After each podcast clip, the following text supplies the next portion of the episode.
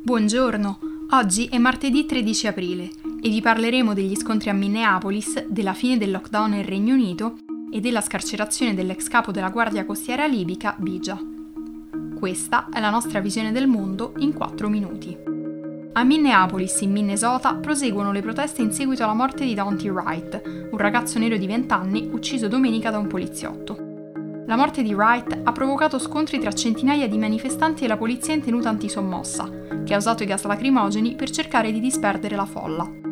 Già negli ultimi giorni c'erano state diverse manifestazioni del movimento Black Lives Matter in occasione del processo a Derek Chauvin, il poliziotto che lo scorso maggio ha ucciso George Floyd. In un comunicato la polizia di Minneapolis ha fatto sapere che Wright era stato fermato per aver violato un blocco del traffico. In seguito a un controllo, gli agenti sul posto avrebbero scoperto che il ragazzo aveva un mandato di arresto in sospeso.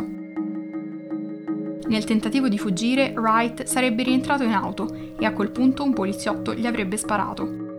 Il ragazzo sarebbe riuscito a percorrere qualche isolato prima di morire schiantandosi contro un'altra auto. La madre di Wright, Katie Wright, ha spiegato che il figlio le ha telefonato mentre veniva fermato per chiederle informazioni sull'assicurazione dell'auto. La morte del ragazzo ha scatenato proteste a Brooklyn Center nelle prime ore di lunedì mattina, dove i dimostranti si sono riuniti poco dopo la sparatoria, prendendo d'assalto il Dipartimento di Polizia. Parlando invece di coronavirus, nel Regno Unito è terminato il lockdown, permettendo la riapertura di negozi non essenziali, tra cui bar e ristoranti all'aperto, palestre, parrucchieri e centri estetici. Il Premier Boris Johnson ha avvertito che sarà necessario continuare a comportarsi in modo responsabile e ricordare l'importanza di incontrarsi all'aperto.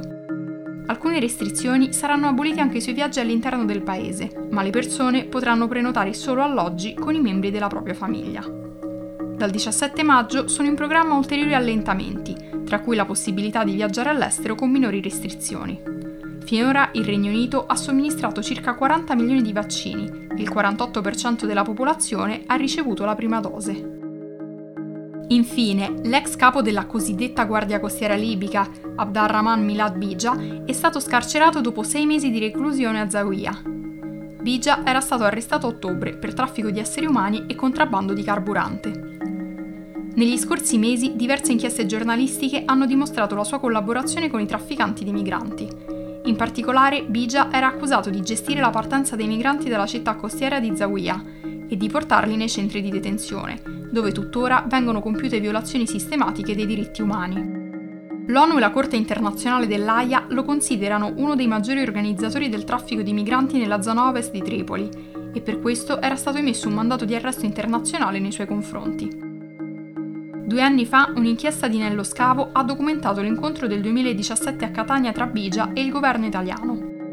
L'indagine di Scavo sosteneva che l'incontro provasse l'esistenza di accordi tra la Guardia Costiera libica e Roma per bloccare il flusso di migranti. Nel 2019, durante il programma di La 7 Propaganda Live, la giornalista Francesca Mannocchi intervistò Bigia, che non solo confermò l'incontro del 2017, ma sostenne anche che il governo italiano e la Guardia Costiera libica fossero in contatto già da anni.